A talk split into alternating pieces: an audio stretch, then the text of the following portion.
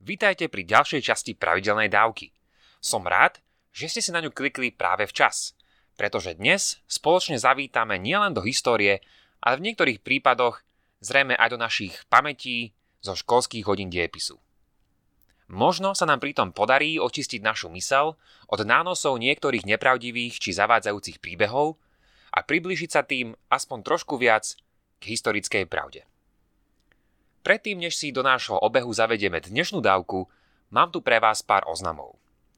Ak by ste mali k tejto alebo akejkoľvek inej dávke pre nás nejakú otázku, určite nám ju napíšte na e-mail vo forme menopodcastera zavinač meno našej relácie.sk a teda ak máte otázku na mňa, e-mail by bol andrej zavinač pravidelnadavka.sk Chceme vám tiež pripomenúť, že dobré veci potrebujú čas. Ďakujeme vám, ak ste si doteraz na podporu nášho podcastu odriekli či už len jednu kávu, alebo hoci aj peniaze z prasiatka pripravené na kávomat. Vďaka vašej podpore sa nám bude dýchať o dosť ľahšie a umožní nám to naďalej prinášať vám tieto dávky, ale ich aj postupne, veríme, zlepšovať. Podporiť nás môžete aj naďalej a informácie ako na to nájdete na stránke pravidelnadavka.sk. Dnes si povieme niečo o niektorých mýtoch, ktoré dodnes na nás číhajú a ktoré sa vás neustále snažia okrádať o pravdivé vedomosti z vašej intelektuálnej peňaženky. Poďme teda tieto milné mýty nemilo pomlieť. Vítajte pri 60. pravidelnej dávke, ktorá sa volá 5 milných mýtov.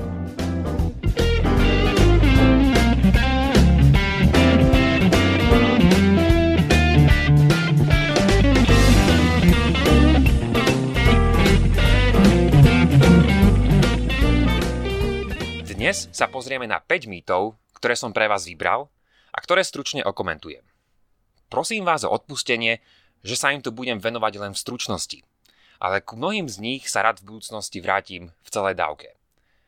Ako budem nimi prechádzať nadzvukovou rýchlosťou, som si vždy vedomý toho, že vám nedávam vôbec celé komplexné prerozprávanie súvislostí, ktoré by si dané tvrdenie zaslúžilo. Preto prv než mi napíšete hašterivý e-mail či koment o tom, ako som na všetko možné zabudol, ja viem. Ale dnes sa koná ochutnávka a nie vďaký vzdanie s moriakom. Nie, že by týchto mýtov bolo iba 5, ale niekde začať treba. Poďme teda na to. Mýtus číslo 1. Cirkev až do čias Kolomba učila, že Zem je plochá doska. Napriek tomu, čo vám môžu niektoré učebnice či internet povedať, určite to nie je pravda. Ľudia, určite tí vzdelaní, vedeli počas mnohých storočí, že Zem je guľatá. Je ľahké vidieť, čo by z takto prerozprávnej histórie vyplývalo. Predstavitelia cirkvy by vyzerali tak zaostalo, že nedokážu pochopiť ani takú jasnú vec, že Zem nie je plochá. Zdalo by sa teda, že musel prísť taký objaviteľ, taký záchranca, ktorý objavil nielen Ameriku, ale konečne aj nevyvrátiteľný dôkaz o guľatosti Zeme.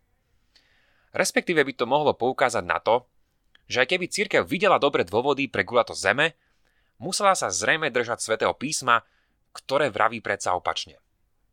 To je však tak trochu problém, pretože Biblia má mnoho kníh, nie je to jedna kniha a má tiež svoju chronológiu. Kdežto zvlášť v prvotných biblických kapitolách tvar zeme predpokladá plochú dosku, tak ako vo všetkých okrytých kultúrach, tento kozmologický systém sa v priebehu storočí začal u Židov aj kresťanov meniť. Nielen, že takmer žiadna vplyvná osoba asi od 4. storočia pred našim letopočtom neučila, že Zem je plochá, až na ozaj doslova pár výnimiek, ale do 19. storočia si nik nemyslel, že tomu niekto v stredoveku veril. Je to fiktívny výmysel a viac sa môžeme na neho pozrieť v budúcnosti. Na teraz si povedzme, že v priebehu stredoveku bolo celej katolíckej cirkvi jasné, že Zem je gulatá. Ak by vám niekto tvrdil opak, jednoducho ho poproste, nech vám ukáže nejaký konkrétny text alebo osobu, ktorá si tak údajne myslela. Naopak, vy takéto osobe môžete spomenúť nielen Danteho a jeho božskú komédiu, ktorá predpokladá gulatú zem, ale aj zoznam ďalších desiatok ľudí zo stredoveku.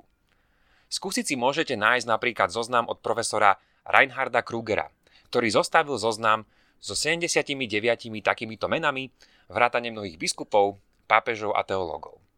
S akým zoznamom by prišiel váš fiktívny či nefiktívny kamarát? Bolo by to zaiste zaujímavé vidieť takýto experiment. Mýtus číslo 2. Církev neustále zabraňovala vedeckému pokroku. Neustále? V ranom kresťanstve by sme našli možno troch predstaviteľov, ktorí mali, nazvime to, pochybovačné postoje voči prírodnému bádaniu. Ale nemožno ich spraviť hovorcami za celý rôznorodý kresťanský svet. Netreba sa tu pritom hrať na silu na žiadnych obhajcov vedeckého napredovania, ktoré by malo byť prítomné v ranom kresťanstve. Ale ísť do opačného extrému by bolo tiež milné. Najsilnejším hlasom v tejto ranej dobe bol jednoznačne kresťanský biskup Augustín. Augustín mal dvojaký postoj voči poznávaniu prírody. Na jednej strane ho videl ako zbytočné, ak by nemalo slúžiť ako prostriedok na iné, vyššie ciele. Na druhej strane však bolo toto badanie dobré, osožné a žiaduce, ak viedlo k poznaniu stvoriteľa cez tento stvorený svet alebo k lepšej biblickej interpretácii, zvlášť napríklad v biblickom príbehu o stvorení sveta. Vedeckému skúmaniu dal Augustín status tzv. slúžky teológie, pri ktorom mala asistovať okrem iného v tomto biblickom výklade a tento stav trval počas celého stredoveku. Ak bola církev takýmto odporcom vedy, ako potom vysvetliť, že církev bola až do osvietenstva inštitúciou, ktorá najviac podporovala astronomický výskum? Ak bola tak proti poznávaniu sveta, prečo vďaka nej vznikli univerzity a podporovala v nich vedecké bádanie? Viem si predstaviť, že niekto by mal na toto v zálohe jasnú odpoveď. A tou by boli postavy Galilea a Bruna. A preto sa v krátkosti chystám spomenúť práve ich. Mýtus číslo 3. Galilea církev odsudila, pretože učil, že Zem sa nachádza v strede vesmíru. Takže církev a Galileo. Čím sa teda previnil? Mnohí sme už o ňom veľa vecí počuli. Galileovi v prvom rade nešlo o guľato Zeme, ktorá bola každému v jeho okolí jasná. Išlo mu o poukázanie na to, že v strede slnečnej sústavy je Slnko, okolo ktorého sa hýbe Zem a nie naopak. Šlo mu teda o preukázanie tzv. heliocentrizmu a vyvrátenie geocentrizmu. S týmto prišiel už v polovici 15. storočia Mikuláš Koperník, avšak bez nejakej argumentačnej výbavy a jeho závery prijalo vtedy len pár astronómov. Galileo si myslel, že vďaka teleskopu teraz na tieto dôkazy prišiel. Vo svojom uvažovaní bol na dobrej ceste, avšak svoju pozíciu rozhodne nijak nedokázal. Jeho pozorovania boli kompatibilné aj s iným vtedy obľúbeným planetárnym systémom, ktorý by naďalej ponechal v strede Zem. Túto planetárnu sústavu navrhol dánsky astronóm Tycho de Brahe. Funguje nasledovne. Mesiac a Slnko tu putujú okolo Zeme, avšak všetky ostatné známe planéty sa otáčajú okolo Slnka. Galileo túto pozíciu pritom nijak nevyvrátil. A nevyvrátil, lebo svojimi pozorovaniami ani nemohol. V cirkvi boli mnohí, vrátane pápežov, ktorí Galileovi fandili Stretávali sa s ním, diskutovali a žiadali od neho, aby svoje výsledky publikoval. Církev však bola rozdelená. Astronomické názory boli taktiež v tej dobe rôzne a existovali pritom mnohé ďalšie komplikácie. Galileo a jednotlivci v cirkvi spravili však rôzne prešlapy. Preukazovali niekedy intelektuálnu namyslenosť a možno by pomohlo, keby dostali jedno poriadne za ucho.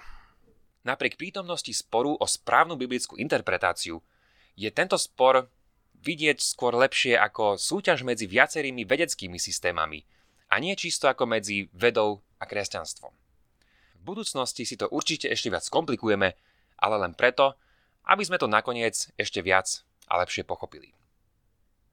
Mýtus číslo 4. Giordano Bruno bol prvý vedecký mučeník.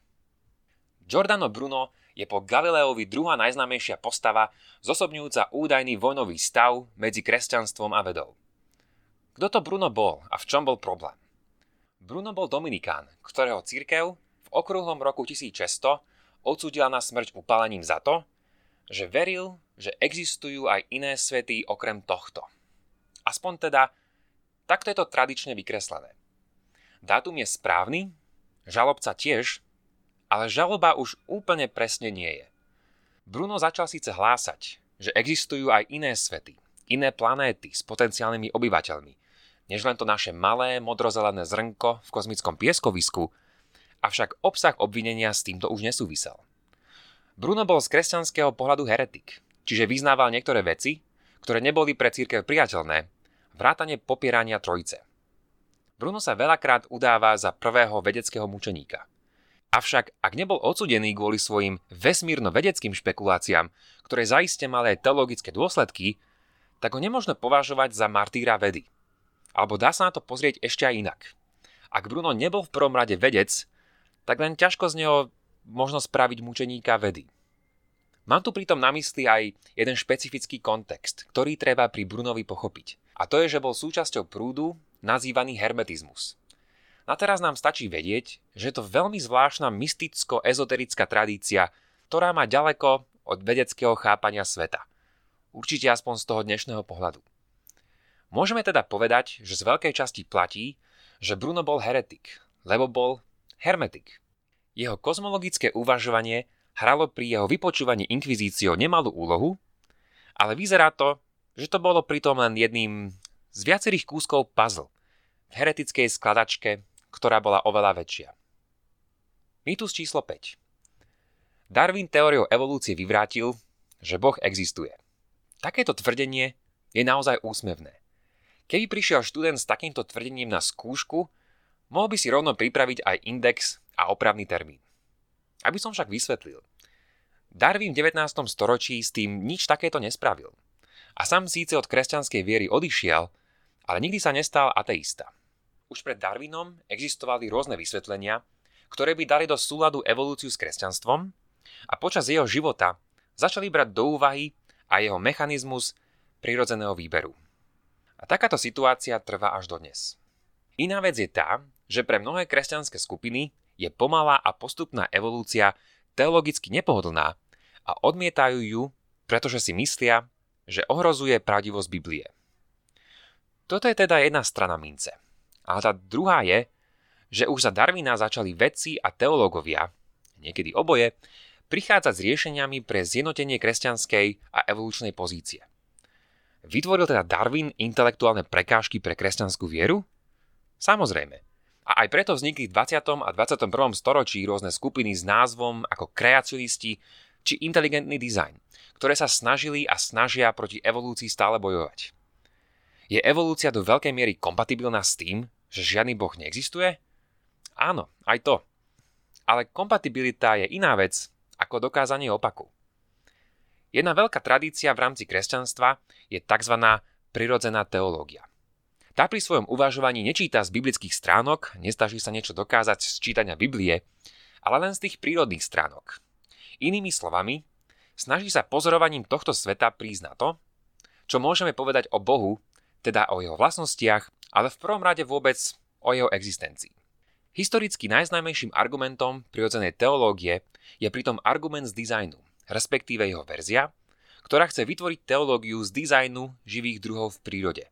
Teda snaží sa pozrieť na ten reálny, alebo aspoň zdanlivý dizajn, ktorý existuje v prírode a pozrieť sa na to, čo práve tento hovorí o Bohu a jeho vlastnostiach.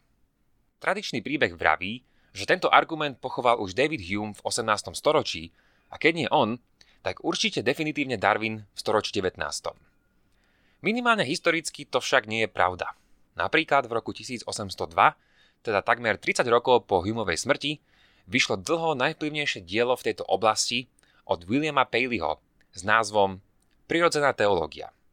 Je to zároveň dielo, ktoré Darwin čítal a ktorým bol dlho inšpirovaný.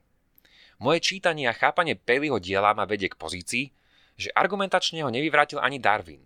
Ale na to by sme museli sa pozrieť azda v inej dávke. Je pravda, že už krátko po Darwinovom veľdiele o pôvode druhov, vydanom v roku 1859, počujeme od niektorých ľudí, že Darwin pochoval prirodzenú teológiu, lebo jeho teória evolúcie dokázala vysvetliť vývoj živých organizmov bez akýchkoľvek božích zásahov. To je však jedna interpretácia, no existovali aj iné. Prirodzená teológia nielen pokračovala, a začala využívať v mnohých prípadoch aj samotnú biologickú evolúciu. Pre niektorých sa stala evolúcia prostriedkom, ktorým bol Boh vo svete naďalej aktívny a niektorí nazývali samotnú evolúciu Božím dizajnom. Darwinom sa argument z biologického dizajnu určite neskončil a v mnohých podobách pokračuje až dodnes. Iná vec je tá, že môže so sebou prinášať rôzne teologické prekážky a to už je predsa len iná téma. Toľko teda na dnes a vďaka za počúvanie. Už len pripomeniem, že pravidelnú dávku môžete odoberať v podcastových aplikáciách Apple a Google Podcast, Spotify, Stitcher a Podbean. Ak neviete ako na to, choďte na pravidelnadavka.sk, kde nájdete jednoduchý videonávod. Teším sa na vás na budúce. Buďte zvedochtiví a nech vám to myslí.